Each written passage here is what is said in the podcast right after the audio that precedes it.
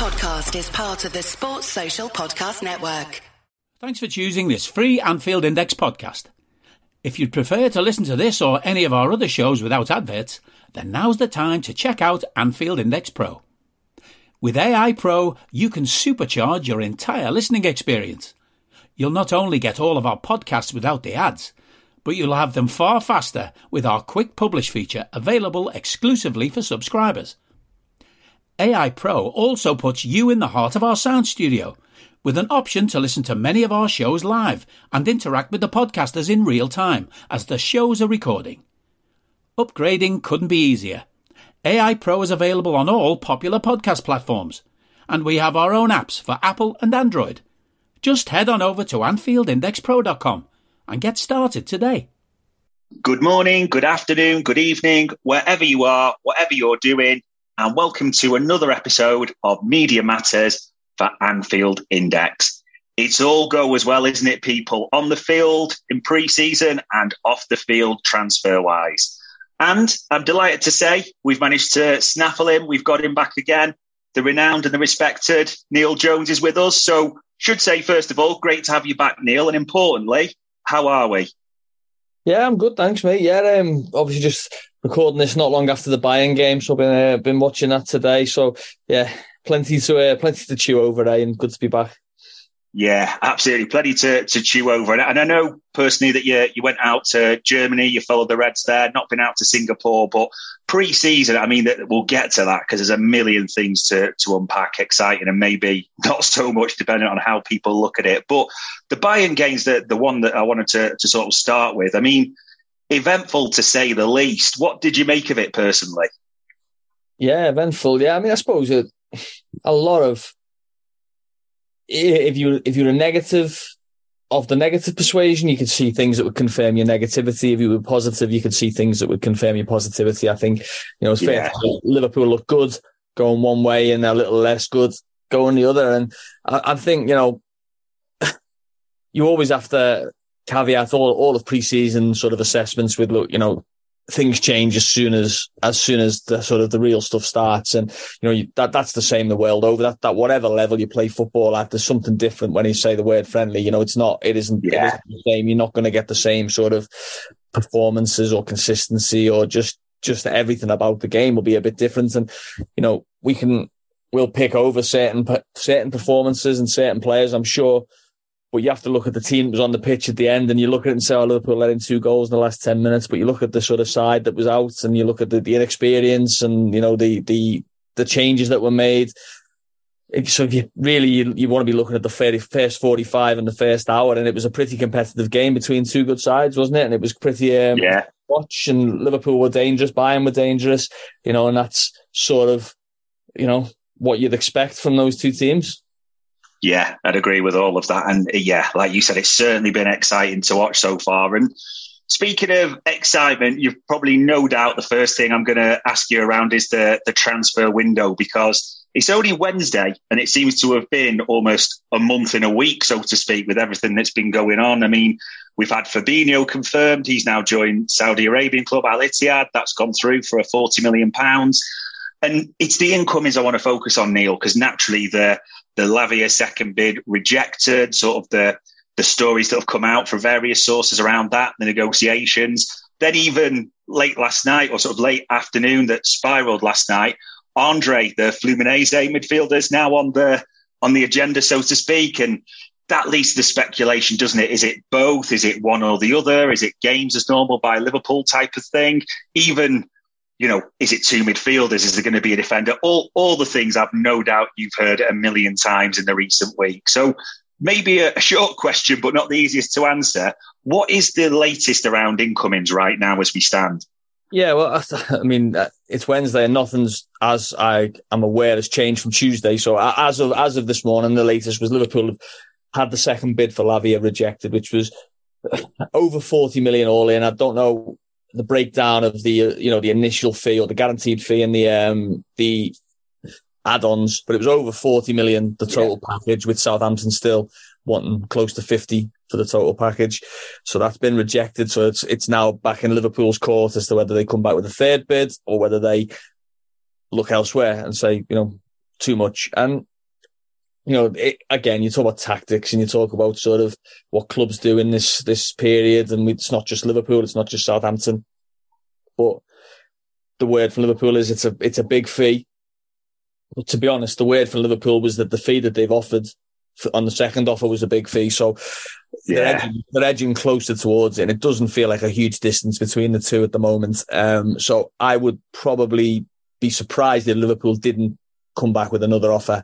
It it doesn't feel like it's sort of you know they're offering thirty million and Southampton one fifty. You know that would you you would be saying okay, well that's that's a big jump to make. It doesn't yeah. feel like a million miles away. Um, the Andre thing I think is really interesting. You know that that's something that's sort of come from nowhere a little bit, and you know it's a player that I don't think many people know too much about. I'm sure everyone will be on the YouTube troll at this moment in time. Um, but it's an interesting player. You know, you're looking at a 22 year old known, and I, I, did some digging with people who, who, who scout and, and, and know that part of the world, and very combative player with a bit of bite to him and a you know a bit of a tackler. you're thinking, okay, that's you know I'm listening. And then 22, you know, you're looking at coming from the Brazilian league. What's the fee going to be? It isn't going to be sort of yeah. imagine up near Lavia territory. Um, so an interesting player, and obviously the, the rules around players coming in have been a bit relaxed in the Premier League with work permits yeah. and that. So it does lend itself to clubs maybe taking a few more. You know, Liverpool's tendency with South American players has been to to let them do the first sort of move in Europe. You know, the Darwin Nunez and Luis Diaz and people like that, Alexis McAllister, yeah. and then take the plunge.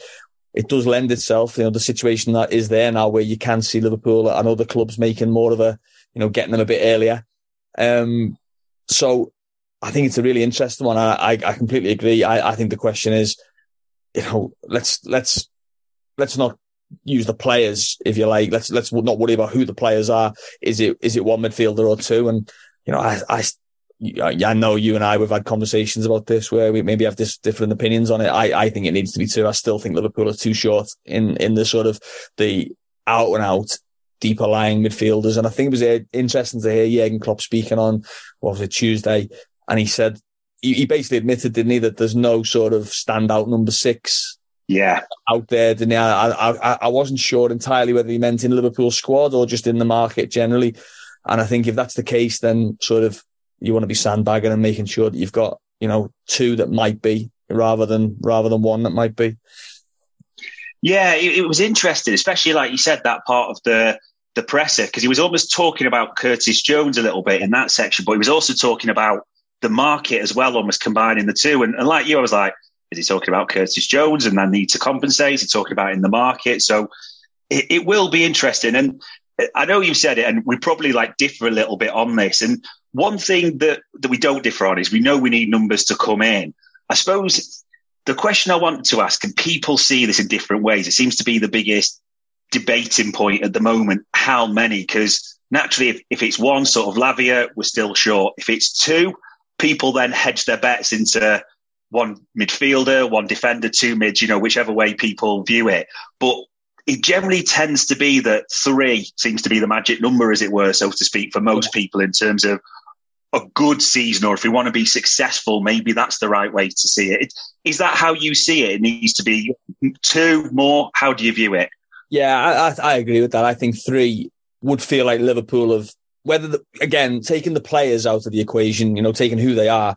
If Liverpool yeah. made three more signings, first team level signings, you would feel like they've had a good go at, at sort of plugging the gaps and, and strengthening in this window. They've obviously lost, you know, whatever you think of the, the players that have gone out, you know, they've lost they've lost the captain, they've lost the vice captain, they've lost, you know, their their holding midfielder, they've lost their number nine, and yeah. midfield players who, you know, were on their day capable of producing good performances and, and playing, you know, games in a team that was chasing trophies. So they've lost a lot of players. They're six, you know, first team players who, you know, I wouldn't like to guess at how many appearances they made between them last season, but you would yeah. imagine it would be more than hundred comfortably. Um, so to bring in two early in the window was good, and I felt like I felt like that compensated for Keita and Oxlade Chamberlain, for example. I felt like that that was a, a good immediate upgrade on Keita and Oxlade Chamberlain. Now you can go back to January and say Gakpo, okay, that's a decent uh, move to make in light of Firmino leaving. So okay, you, Yeah. can, you can tick that one. You've lost two players since then. And also, I mean, we'll, we'll, we'll include Milner as a very good versatile player, and I think that's an underrated quality, you know, that we're seeing in pre-season that Yeah. Look look like a different side when they don't have that versatile player that can go in a couple of positions. But you've they've lost two players since then that were central to the team for many many years. Now, I can't understand why Liverpool would not see both of those players as being needing to be replaced. Now, Yeah. you might you might look at Bajcetic, you might look at Curtis Jones, you might look at Bobby Clark or Tyler Morton, whatever you, you know the potential that you see there, but it's not the same, and it's not it's too much to ask for Stefan Bajcetic to, to to sort of be Fabinho. I think Jurgen even said it on LFC TV today. I think he said whoever we play in this number six role, he said they can't be Fabinho when he was at his absolute best. They aren't. They just Yeah. won't be it. Now, okay, that's fine, but you can get closer to it, and you can also you cannot you you can also not put them in a position where there's too much for them physically, and it's too much for them in terms of be, having to be consistent, play many games, and that's my concern with trusting people. You know, we saw last season with someone like Harvey Elliott. Listen, he, he came through and he, he had some good games and some really good development, and he played a lot of games. But you saw the the impact that it had on him as the season wore on, and it, and it took its toll. Yeah. And in the end, he couldn't. You know, he wasn't playing games. The same could happen with Bajcetic. The same could happen with a young lad like Lavia. So for me, it would have to be two midfielders coming in, and then I agree with with you know defensively. I think one more player needs to come in. Um, you know whether that's a player leaving and being replaced, or whether it's actually joining the the, the existing um, number of players there. And obviously, you know, you're looking at some of the individual performances of defenders in this preseason, and I think it's only it's only sort of heightening those those tensions among fans, and I, I completely understand them. But for me, three three more signings between now and the end of the window. Or listen, that you know feels like a lot, doesn't it? You know, we're on second of August. Yeah. It feels like a lot for Liverpool, but it is an extraordinary summer in terms of what's happened to Liverpool. So I, I wouldn't um I wouldn't completely rule that out. And I think if they were to do that, it would feel like at least they've sort of they've tried to offset the sort of carnage of of what's happened. Are you that person who has everything? The coolest merch and those must have fan threads? Well, over at our Anfield Index shop, we've gone that extra mile when it comes to pimping up your Liverpool collection. From our popular range of bespoke design t shirts, sweaters, hoodies, and hats, to our signature edition mugs, prints, and coasters, all provided with fast worldwide shipping. We have something for every red. We also stock official LFC merchandise and are licensed with the Premier League and UEFA to sell official iron on shirt badges and sleeve patches. As a listener to this podcast, you can get 10% off everything with coupon code AIPRO10. Just head over to AnfieldIndex.shop or find us on Etsy by searching for Anfield Index. Yeah, understandably. And uh, the sentiment's understandable with a lot of fans, as in, listen, there's 52 million plus Jordan Henderson's add ons just come into the pot recently as well. The wage bill's been slashed massively by a lot of established stars leaving at the same time. So it's natural that there's going to be that expectation. You mentioned it about timing. I did want to ask about this because it almost feels like a years ago that Dominic Szoboszlai came through the door right at the start of January, January, July even, sorry, right at the first sort of start the month, the first day. So we're now another month on, and obviously there's been a lot of talk, but not a lot of action that way. So game wise, Chelsea, I mean, Chelsea's literally crept up. It's just a, a week and a bit around the corner, literally. Is is there an essence of, I suppose, seeing it two ways? Is it, it's not a big rush because you're not going to get them in for Chelsea or embedded for Chelsea, you know, it's after then.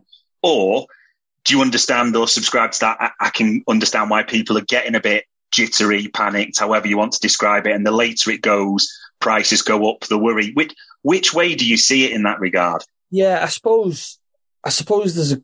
I mean, the Chelsea game.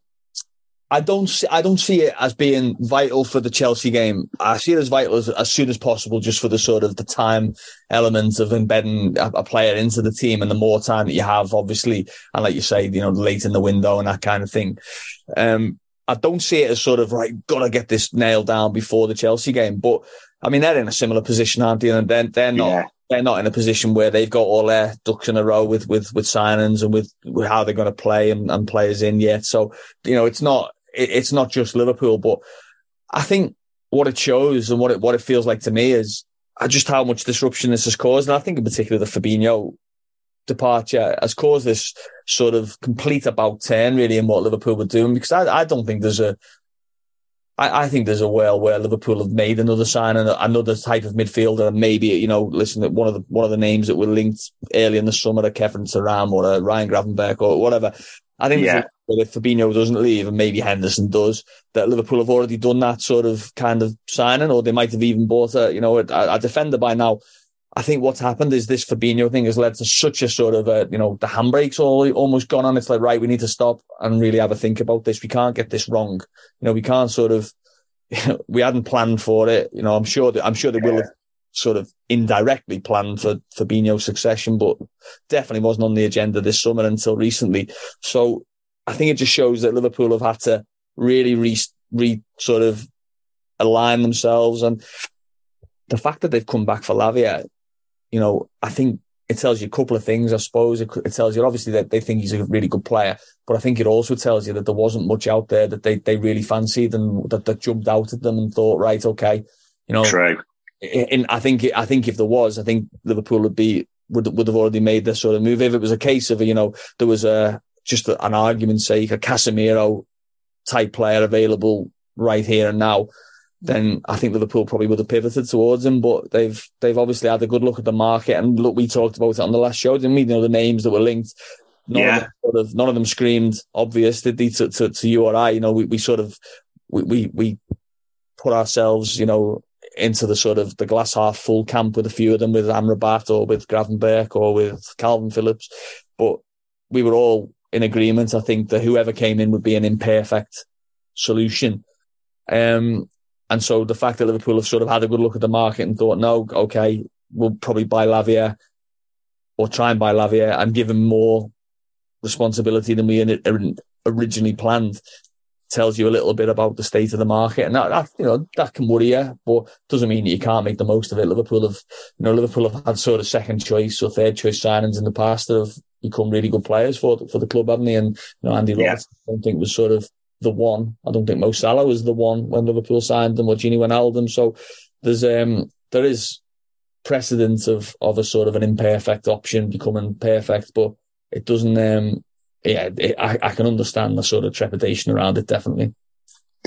Yeah, it's interesting. Like you say, even the even the Florentino Luis at Benfica, Doucouré at Crystal Palace, it all seems to have gone quiet down all those avenues. So it will be interesting to see, especially in the, the coming days and the coming weeks as well. And one thing that I, I didn't have it on the agenda, but it's everyone's pressing me to ask you this. Now, maybe it's because they've just watched the, the game today. I don't know. But defensive wise, the names seem to have dried up somewhat. Sort of Inácio's talking about signing the new contract with Sporting Lisbon. You know, uh, Van der Ven now seems set for Tottenham there doesn't seem to be a sort of defensive name screaming out. And maybe that is partly because Liverpool seem focused on the midfield. Is there any sort of defensive developments or is it just a kind of wait and see for all on that one? Yeah, I think it's a wait and see. I mean, you know, look at, look, I don't think Joe Gomez is going anywhere.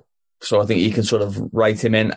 I, I, had a I had a conversation with someone earlier today about Matip, just just as a sort of a fan a fan and fan conversation, but someone obviously involved in the in the industry and their their thing was sort of his inclusion today felt like a sort of a a little bit of a Jurgen checking on whether he can do this job for this this system and you know yeah. getting, getting his answer. Um, I wonder, I do wonder about that whether you know you might see that kind of desire to to maybe get another centre back in. Just, just ramp up a little bit after after the way pre-season's gone. I mean, Liverpool have let ten goals in in, in, in four games um, in pre-season, you know, twice, twice letting in four goals. Um, I know obviously they made changes, but Matip Gomez were on the pitch for a lot of those. Tsimikas were on the pitch, you know, so that they were, that these are first team players as well that are letting these goals in or, or a yeah. part the team that's conceding these goals. So it's, um, that would be the one for me. The, the one I, I would, I expected Matip to leave this summer, eh, you know, early in the year and it, it went quiet that would be the one that I would look at and say, is there a, is there a possibility that Liverpool give up on Matip and, and, and sort of look to get someone in? But you're talking about names. I mean, if we're talking about finding, you know, top class number sixes, I think finding top class centre halves is even harder personally than, than finding top class number sixes. So you look at City are spending 70 odd million on, on Gvardiol. Obviously, yeah. gone to great lengths to keep Levi Colwill at the club. You know, looks like he's going to sign a new contract. And I think it's one of them where a lot of clubs are sort of once you get hold of a good centre back or what you feel is a good centre back, you don't really want to be giving them up. And it's, um, yeah, it's difficult. You know, it's not impossible, but I don't, I don't know about you. I, there, there are none that jump out at me, but bar, bar probably those two I've just mentioned, Gvardiol and, and Colwill. There are none that jump out at me as sort of just do that. You know, a lot of them are sort of would still be kind of project signings or or risks. Um, but I do think Matip's sort of I think decline or struggles, whatever you want to call call it, I think does place it into sharper focus. And I, I I was of the opinion at the start of the summer that Liverpool should sign a centre back, and I'm I'm still am um, once they've got the midfield in order. Yeah, I'd probably agree with all of that. Like especially the, the two names there, because Gvardiol, we know he's a red, we know how good he is. Even Colwill, there was all that social media, wasn't there, about in the Liverpool shirt, just left left sided centre back, how he fitted perfectly. But exactly as you said, it just it doesn't seem to be a name screaming out. Hopefully, it's just going to be one of those that comes from nowhere, as it was that you know, like Szoboszlai that Liverpool do, but yeah, time is ticking in this window, so we'll see what happens. Look, the possibility that Liverpool make a sort of a, a younger signing that's maybe not a sort of you know an obvious name or a, a, a, a huge name at the moment, but they sort of do it in that kind of you know gamble way mm. where they bring in a, a young lad and, and, and, sort of hope that he, he kicks on quickly. Um, but again, you know that that that's that's sort of I think that's a discussion or a, a, an issue for once they've they've got what they need to do for the midfield situation sorted because I think clearly I think Jurgen even said it himself and he said it's no secret that we're sort of we're still looking for players in that area and you know rightly so. Yeah, step at a time makes complete sense. Brill and. This is a positive. I saw this as a positive. So I do want to talk about the captaincy, the leadership group that we know this week Virgil van Dijk's been appointed as Liverpool captain.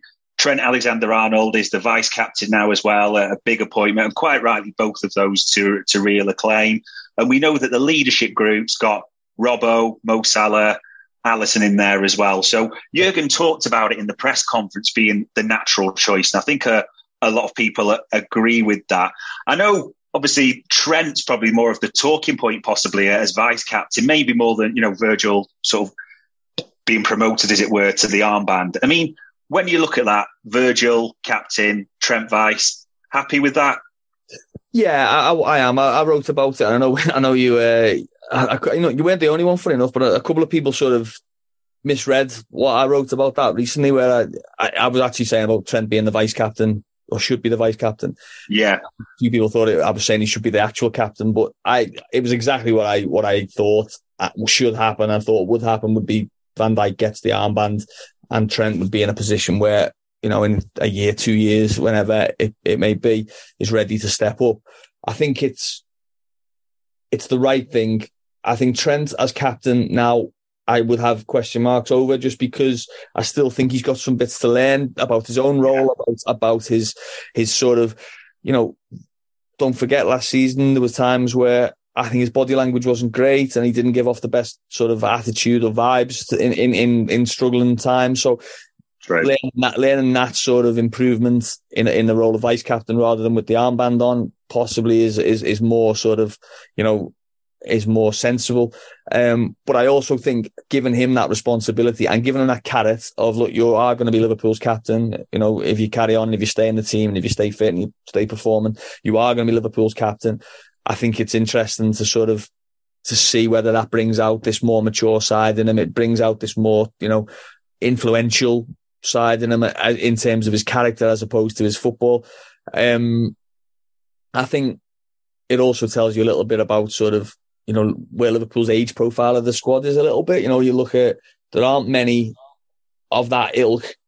Yeah. Know, that level of player who are, who you think, well, in four years' time, three years' time, they're going to be in Liverpool's team. You know, they're going to they're going to still be playing. You know, you look at the, the other guys, obviously Robertson and Salah Um, and Alisson. you know, Alisson, yeah, okay, goalkeeper, carry on for, for as long as he likes. Salah's obviously past 30 and in the last couple of years of his contract. Robertson's, um, you know, well, I don't know if he is 30 yet. He, will certainly be close to 30. Um, and, and, you know, you would have to ask, okay, what's, what's Liverpool's left back going to be in two years time? It might be Robertson. Yeah. Um, so Trent's in that sort of sweet spot, isn't he? Is he is going to be one of Liverpool's main men this year, next year, and the year after. And so it makes sense to have him in there. And I think also a little bit, I don't know, I, I completely forgot to reply to you yesterday, funny enough, but I know you were asking about, um, scouts, you know, having the scouts element to it. Yeah. I don't think it's a sort of a huge swaying factor, but I think it's a good thing. You know, I, I think it's, it's, it's a given that sort of, that sense of ownership of, of, of a, a, young player coming through and sort of being a focal point of the team, not just being a sort of a, a lad who comes in, you know, famous saying from Alex um, Inglethorpe, who said, we don't celebrate debuts at Liverpool. We celebrate when they get to 200 games in the first team. And obviously Trent, wow. you know, is one of those, those people who, who, have been lucky enough and, and good enough to achieve that. So I think, you know, having, having someone like that, and we've seen it obviously in the past with Steven Gerrard, um, that kind of bloodline, if you want to call it that, I think is, is important and just keeps that sort of sense of, you know, if you do the right things, if you do sort of take your chance when it comes, if you do listen to your academy coaches and you do sort of have fantastic talent and attitude, that's, that's what's there for you. You know, you can come and lead this club one day. So I do think it is an, um, it is a really sort of good symbol for, for Liverpool's academy and for young players who are coming through. Yeah, definitely. And even at that that press conference of the day, I thought Trent was brilliant the way he answered. Seemed to like you said, growing into the leadership role for me as well. Jurgen Klopp by his side, it all seemed very natural. And there was even that video, wasn't there, of the nice moment when Jurgen tells yeah. him arm around the shoulder at training. As I said, thought he was going to get told off for giving the ball away, but just literally, it just seems almost right, natural for me that way as well. And the other bit I did want to ask about the leadership group. Um, I always think maybe I maybe I picked this up wrong, and Jurgen's never kind of confirmed it. But historically, why Hendo was the captain, he's always been clear, Jurgen Klopp, that the players vote for the leadership group, and he asked them to make the four six, didn't he, and and that type of thing. But this time, when he was asked about it, very much said, you know, it's my decision. I've got to communicate with the players. Said, you know. I've got to do that. It's my decision. It's a natural choice. Use that phrase a, a couple of times as well do you feel that, I suppose, has there always just been a natural assumption because Henderson was there that long, as in that's all his plan? Or do you feel there's an element of,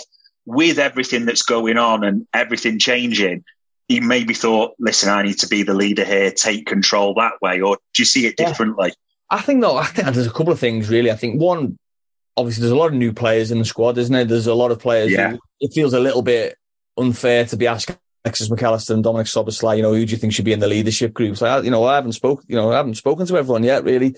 You know, I haven't, you, a lot of the young other players obviously have been there, what, six months, Gakpo a year, Nunez, you know, a few others are coming through as younger players who are sort of still yeah. So I think there's probably a few less, you know, obvious senior players around that, you know, that there's, there's, you know, I'm just trying to think, is, is there anyone there that you would say has probably been excluded from the leadership group that maybe would, probably, maybe Joe Gomez would probably be the only one that you'd say? Yeah. Because he's been there that long.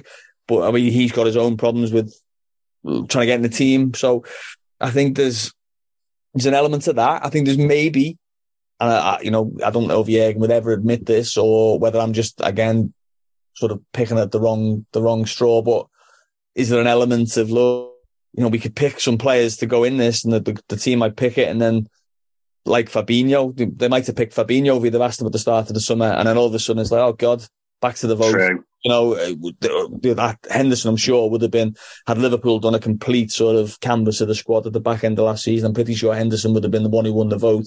So is there just an element of, no, I'm going to, I'm going to do this. I'm going to put these things in place. I thought it was interesting I don't know about you, but he he mentioned about Robertson, didn't he? he basically said Robertson's the third captain, didn't he? I think. Yeah. He put it, and that Salah and Alisson are more in there because they've got a different perspective. I think the, the sort of the way the way I read yeah. it because they're so specific in their their roles that they offer a little bit of a broader or a, sorry a more narrow um um perspective. And I thought that was interesting that you know he's clearly because I think Salah would be the one last year when when it was announced. Obviously, it had gone up to six people in the in the, group that people thought, oh, that's a bit strange that Salah wasn't maybe part of it. He's obviously been added, and I think maybe Jurgen's seen that maybe it is it is important to have that kind of, you know, maybe maybe the reason he didn't get it was because people thought he was a bit single minded, but actually maybe the single mindedness and that relentlessness and that quest for sort of perfection and individual brilliance and, and whatever is actually what maybe can make a difference to this kind of group that you know you sort of Yeah. you, you you you influence others through example as opposed to talking or giving great speeches as I believe James Milner does and that kind of thing. So I think it's um yeah you know it's not it's not a bad quintet is it you know Liverpool have got some pretty good Yeah. in there and players who've had a lot of experience and appearances for the club. Um, but I do think that the t- at the top end of it, I think with Virgil as captain makes sense, and I think at Trent was the right the right decision to put him as uh, as vice captain as well. Hello, I'm here to annoy you. I'm here to annoy you into listening to more of me and more of others on EPL Index. We don't just have the Anfield Index stuff, we've got EPL Index as well, which covers the entirety of the Premier League. And we have three podcasts and a whole bunch of really good writing on EPLindex.com. The podcasts are my own two footed podcast, which is every day at 4 p.m., Monday through Friday, covering the whole league. We have a tad predictable, hosted by Tadiwa. You know Tadiwa, he does Anfield Index. He presents a tad predictable before every Premier League match week. And then Kevin DeVries and his crew on the EPL roundtable, they're every week after the Premier League match week. So make sure you listen to everything we're doing on EPL Index and follow us there on Twitter at EPL Index. Thank you. Bye bye. Yeah, absolutely agree with all that, and especially like you say, I think Salah was the big shock for a lot of people. It's not it's not always about sort of being the vocal; it's leading by example. Those standards on and off the field, the dedication. So yeah, I think Jurgen phrased it right. It does feel like a, a natural choice, and it is. It does feel exciting as well with, with Trent there as well. So it'll be interesting to see how that develops during the season and. Pre-season wise, I mean, we, there's a, there's so much to unpick with this. I mean, I saw the stat today in the preseason games so far, we're banging them in 15 goals, but at the same time, we've shipped 10 as well to maybe not the most fashionable side, some of them at the same time as well, aside from Bayern Munich. It's the forwards is the one I want to sort of ask you about because almost all of them now have shone at points during preseason. I mean, Núñez has been banging in the goals, you know, doing some great things. We talked about composure, you know, the things that you're seeing. Diaz even again today, you know, shined if there was any question marks against him. Jota been doing it. We, you know, we know it's always Mo Salah and two others as well. Don't get me wrong. And Cody Gakpo again, great finish. You know, you've got a hammer of a shot. Seems to to do it all. Almost the the closest to Bobby in that regard. It could be one that I appreciate changes every week. And people looked at this today and thought, is that the clue for Chelsea? Look who it is. It's Jota on the left, Salah on the right. Gakpo through the middle in that sort of Bobby style ro- role. Do you see them as having the shirt for Chelsea right now, or is that just too easy? There's still things that can happen because it, it ain't that long till that game kicks off, so to speak. No, it's not. I mean, that's interesting because I I was thinking about this yesterday. So, for enough, just what would I pick?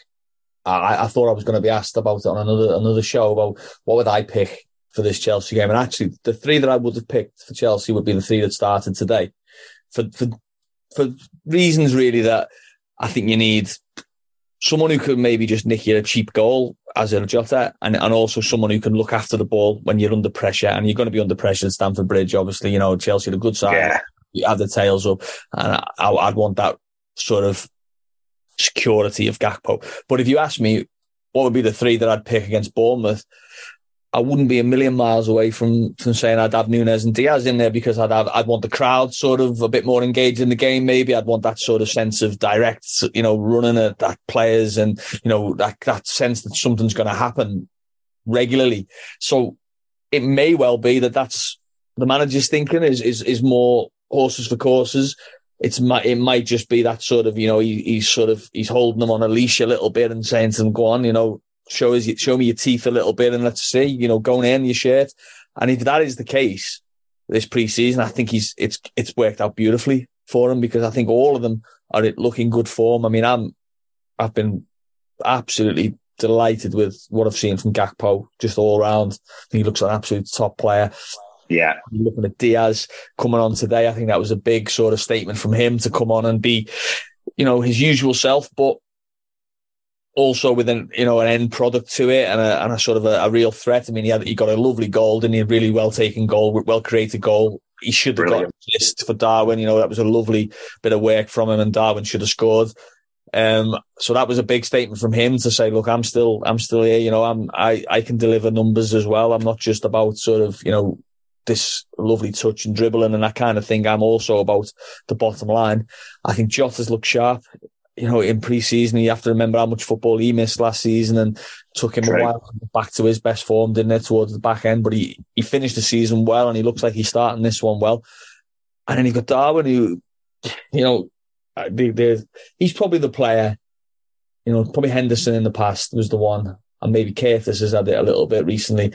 But I think Darwin's the one that prompts probably the most extreme reactions from, from fans, would you say? Fair. Yeah, very fair. You're either with him or you're against them, but you know, there's there's yeah. not much middle ground, and I'm I'm I'm very much with him. I think I, I love I love the sort of the fact that he's in the thick of the game all the time. I love the fact that he's between the, the posts, getting chances. I, you know, I'd like him to be more clinical, and I, would like I'd like to be more confident that he's going to score when he goes clean through and things like that. But I look at him and just think he, if if things went right for him this season, he could score tons of goals. And that's a that's a very exciting sort of prospect for Liverpool to have those four plus Mo Salah plus Ben Doak. Let's you know let's let's let's give him a little shout out as well. True. You're talking about sort of cameos off the bench in pre-season or sort of you know showing showing that you might be able to have an impact on games for for a, a club. I think Ben Doak, you know, even what was it, 20 minutes today, 15 minutes today, yeah, uh, you know, 45 minutes in, in other games, always always a threat, always dangerous. So to have those five plus a young kid, 17 year old kid who's, you know, looks like he's going to go and get to a pretty decent level in his career. It, it does bode well for Liverpool, but yeah, you're right. In terms of in terms of that first weekend of the season, i will be fascinated to see what he does. I think it is Salah plus two. My my choice would be the two that started today, but you could you could persuade me, you know, on any of the others. Really, you could persuade me for any game, really, any combination because they're all looking pretty sharp. Yeah, I mean, I saw Someone put it in our Discord, which I thought was a brilliant comment, which summed it up well today. If with a bit of luck, and luck's the important one here, you can have two game changers on the bench every single game. Yeah. And that's sometimes what we've been lacking. So, yeah, the, the five forwards, however it works out, stay on form. Absolutely, yeah, it'll be a brilliant season. Fingers crossed. And well, we kind of answered about the defence. We won't go too much into sort of the, the things we didn't like from pre-season. One thing though, I did want to ask you because I know yourself, Andy Kelly, your regulars at what was Melwood, regulars now at the the AXA for sort of the U team games. There's been in a good way, and I mean this because sometimes people have talked about youth players in pre-season and has kind of had a feeling like it's a a Krisztián Németh and Ovie Ejaria, like, yeah, they're showing a, a flash, even a Rhian Brewster, but are they really going to make it? Might be wrong, might be exaggerating. It just feels like especially the two, and, and it's not just these two, but Doak and Quansah, there's a lot of sort of questions like, hold on, could these guys be in the first team squad this season? You know, not starters week in, week out, but having impacts on, you know, from the bench in the cups, that type of thing. It shouldn't just be those two, but thinking of those two specifically, do you think they have got a chance for this season of making an impact of sorts? Doak has. I mean, he already played for the first team, obviously, so he's already got you know something under his belt, albeit you know very brief cameos and fifty you know fifteen minutes here and there, five five yeah. appearances, I think. But I think if you look at his game, it lends itself a lot, you know, to if he's willing to, you know, if, he, if Liverpool think it's the right thing, it, it lends itself to an impact sub.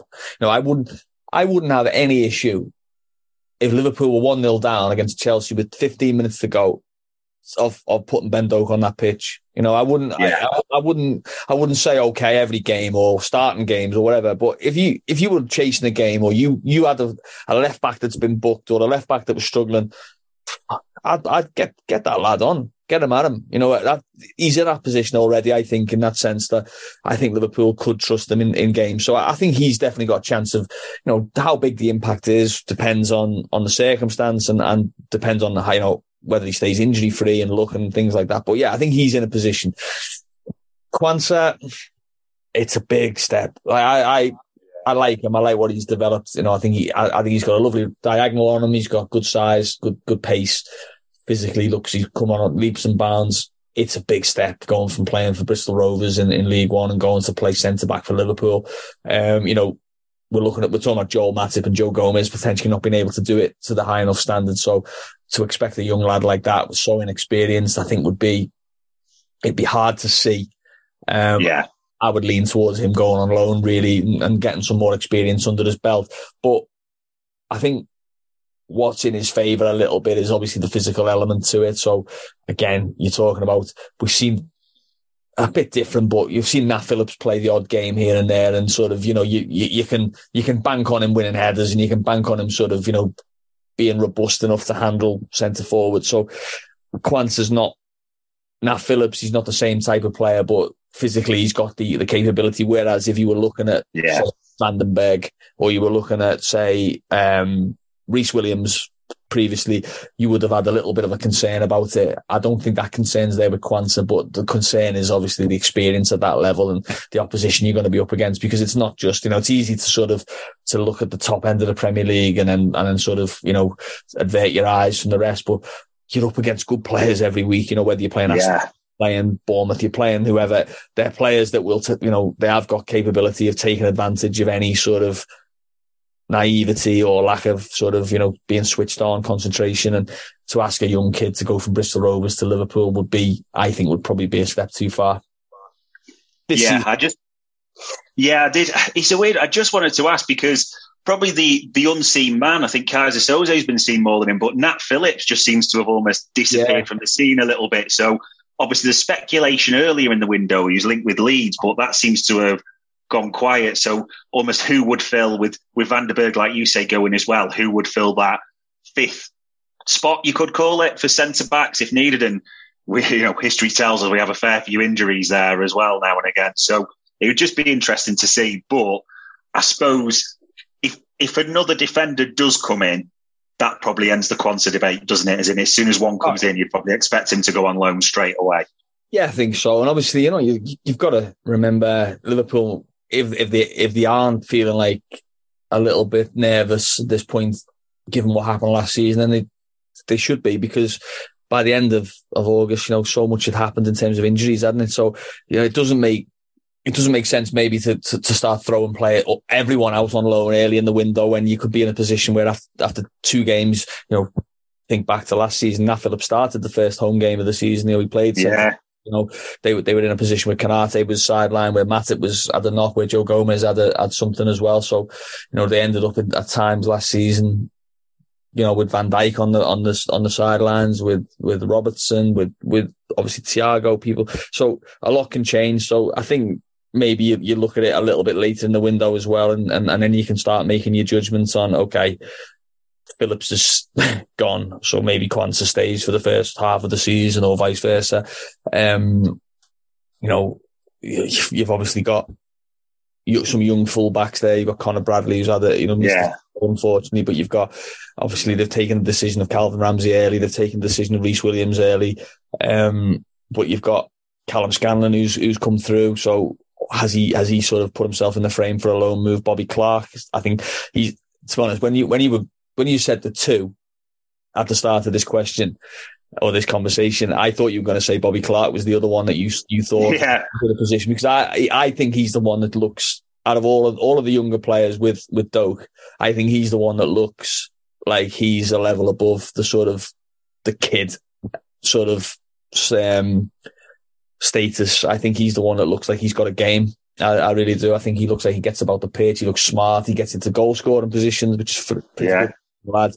Um, he looks like he can press and do the off the ball stuff. So I think he'd be an interesting one later in the window, maybe to see whether there's loan opportunities for him because I think there'll be a lot of clubs that would look and not just sort of see it as, oh, I'll take that kid from Liverpool, actually see it as this kid could go into our team and, and, and play in the championship or or wherever. You know, I think I think he's got that capability. I think he's um I think he's a really good young player, Bobby Clark.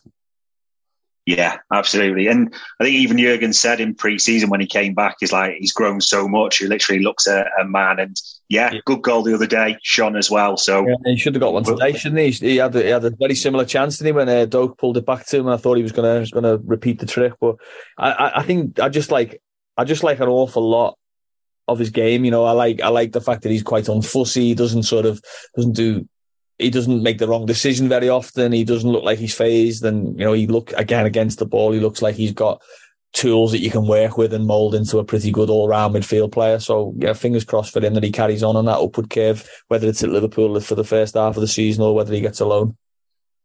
Yeah, absolutely, real talent, no doubts about it. And the the final question I did want to ask before we go sort of just a, a few predictions almost for the season was.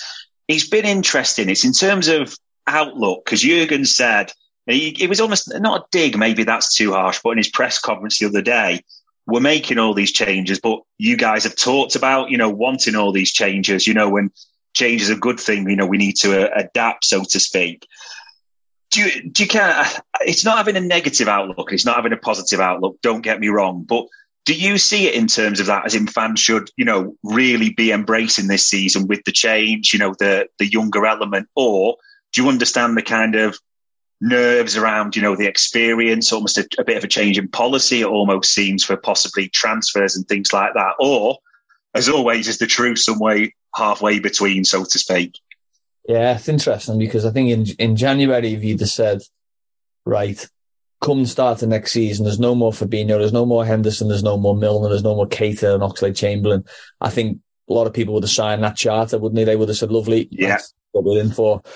But obviously, when you when all of them sort of come to pass, then it becomes about okay, well, you know, I, I wouldn't say wanting your cake and eating it, but sort of making sure that all of them, you know, it. it it, it's sort of elite replacements, and that's what I talked about really in terms of the numbers earlier with midfielders. That I, I think to do that, there's five midfielders straight away. I think you want to be as close to sort of five midfielders in, don't you, as as, as you can be. Yeah. Um, I, I think, I think Chelsea away is a real annoying first game for, for this, yeah. this, mood, this mood around Liverpool. I, I, do. I think it's, it's got the, it's got the potential. I, you know, I played, I played golf with a mate of mine yesterday who's a Liverpool fan. And I said to him, do you know what? I said, what's in my head is, is that Arsenal game when they signed Mane on the first game of the season where I can, yeah. I can see something similar. And I don't know which way it'll finish, but I can see a game where Liverpool either lay down a bit of a marker with, with, you know, a great away win, but an exciting one, or I can see it where it's sort of a, a bubble, a bubble burst. And I felt like that going into the Arsenal game. I felt like, I felt like that with that, oh God, this could be horrible. I think, I, yeah. I don't know if I'm right or wrong on this one, but I felt like, did Ragnar Klavan start that game at centre back? Yeah, he did. Yeah, with Lovren. Yeah. With Lovren, yeah. And it felt like Liverpool hadn't addressed that centre back problem from the previous year. And Moreno played left back, if I remember. And it, yeah. like Liverpool haven't really ex- assessed it. And if they lose that game, that'll just be like this mood will just be, oh my God, what are they doing? Now, if they were to do that, like obviously at Chelsea with that midfield issue not resolved, then I feel like that mood would really sort of become dark quickly in the season vice versa. If they go there and do what they've been doing in pre-season and just start scoring goals and, you know, all the forwards are sort of on blob, then yeah, it, it can really sort of lift that, that, that feeling. So I wish Liverpool were at home to Bournemouth and the first game of the season is, is the sort of the bottom. Yeah. I would sort of allow Liverpool to, to, to ease into the season and, and give that, that, that sense. But I do, I do think it's, it feels it feels like you're going to have to put up with a little bit of rain at times in the first part of the season because there's so many changes. There's so many players who are new either in age or new in yeah. when they've arrived or, or, or their role in the team, you know, with, with, with Trent and with Darwin and people like that. Um, so I do think you're probably going to have to prepare yourself for a little bit of up and down to start the season, but I don't see any reason not to be, you know, excited for what Liverpool are going to look like. I think the the very the very bottom. I'm actually, you know, I'll, I'll let you in on, on a secret.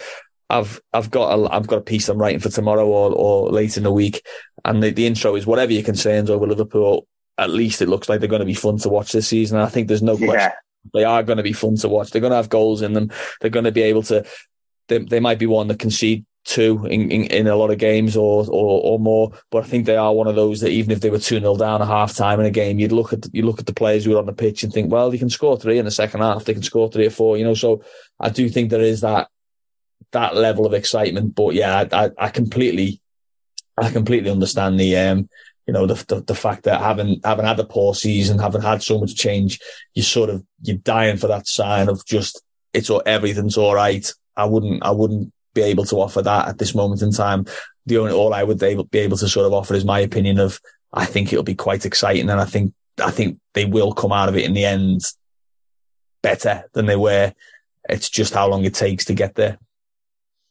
Yeah, very true. It's, um, it's almost got, speaking of that season, 17, 18 vibes type of thing where we'll score a shed load of goals, but we'll be a bit porous, for want of a better phrase, at, at the back, so to speak. As in, there'll be, I wouldn't be surprised if there's one, if, if nothing much changes where we hammer a top team, but we also have them weeks where we're thinking, how the hell have we just drawn 3 3 at Forest or something like that? Yeah, yeah. it's a, a lower team. But talking of predictions, there's a final things I just wanted to to ask you what you know your guts telling you at, at this stage because Jurgen was was honest in his press conference to when he was asked about it. The final question to say, "Don't see us as title contenders realistically. It's only you know City who could see themselves that way. We're one of the Champions League qualifications team."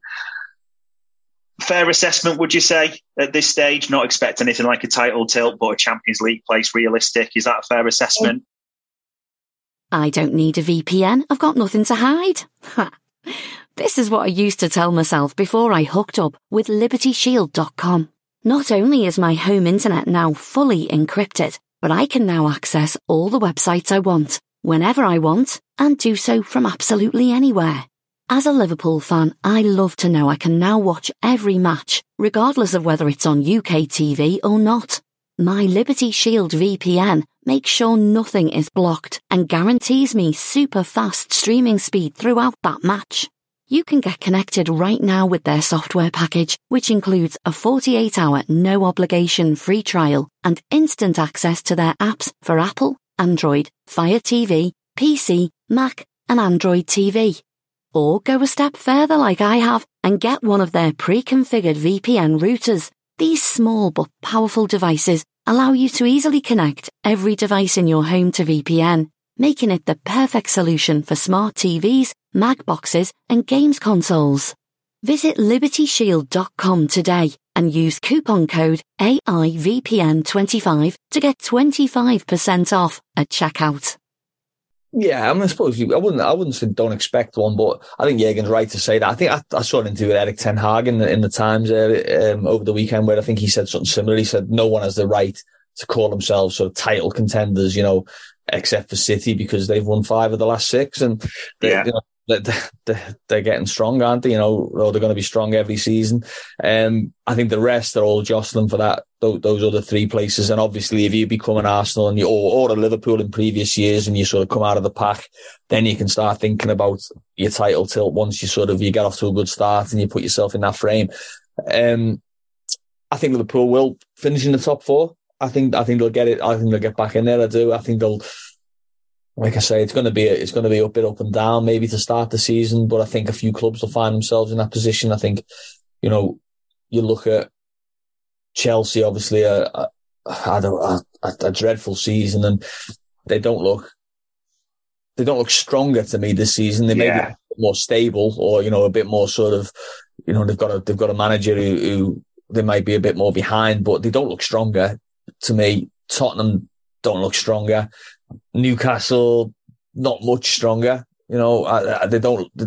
I think Newcastle probably overachieved a bit last season, and you know, there's always that element that do they just drop back a little bit and become a Europa League competing club rather than a, a Champions League? I think there's a possibility of that. United, you know, they, they're going to gamble on a on a striker, aren't they? It looks like in in Højlund, who you know could go either either way, really. You know, I saw of I sort of side by side where they were comparing him to Haaland, and there's there's no real comparison to Haaland in his Yeah. He's, he's far more of a gamble than Haaland ever was at City. Um, so that can go either way.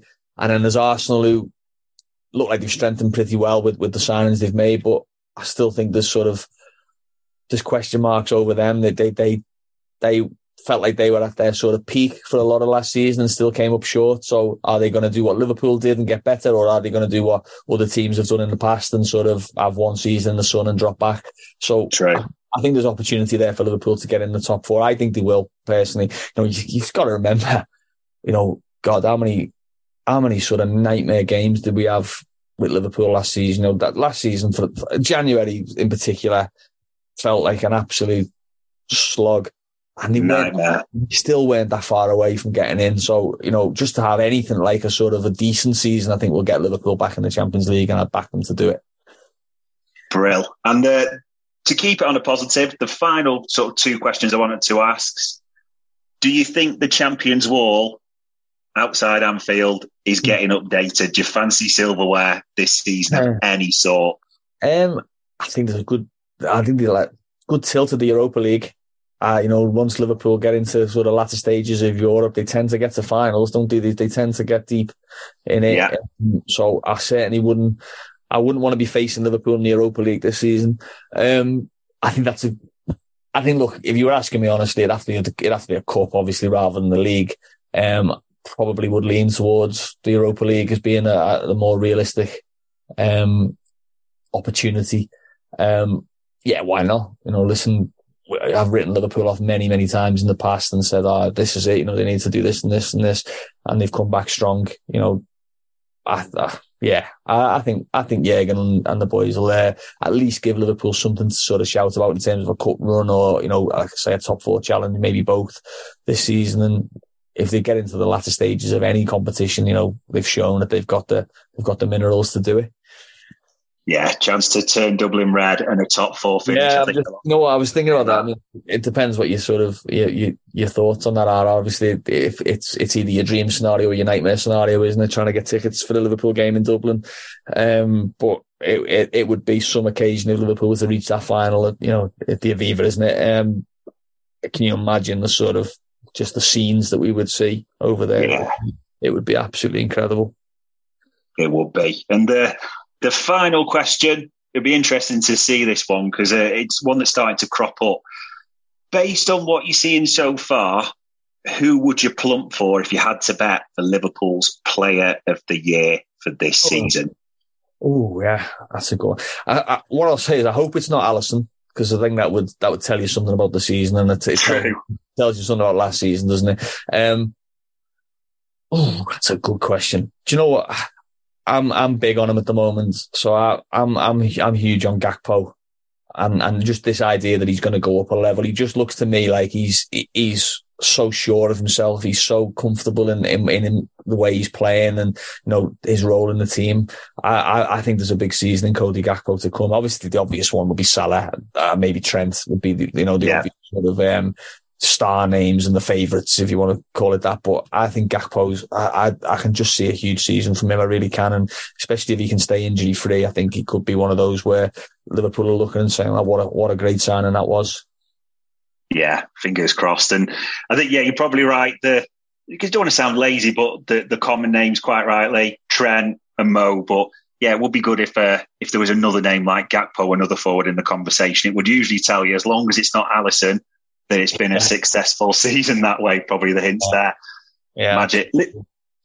Listen, it only leaves me to say, Neil, as always, thank you very much for, for your time, very much for your insight, and fingers crossed, touch wood. By the time we catch up next time, there's a few more through the door, and hopefully, we're talking about a, a positive start to the season. But should say, thanks very much for your time, mate. Much appreciated. no problem. Thanks for having me as ever. Magic. And that was another Media Matters for Anfield Index. We hope you enjoyed listening to this Anfield Index show. Please be sure to subscribe to our channel so future podcasts find their way to your device automatically. There's nothing quite like fan engagement, and we'd love to know what you think of anything discussed on this show. The best way to get in touch is over on our free Discord community, where both podcasters and listeners debate the hottest LFC topics 24 7. Sign up free now at AnfieldIndex.com forward slash Discord. You won't regret it. You can also follow us on Twitter at Anfield Index and find us on Facebook by searching for Anfield Index. Oh, and before you go, we'd love it if you could leave us a five star review on your favourite podcast app. It only takes a couple of seconds, and it means the world to the people who create these free shows. Sports Social Podcast Network.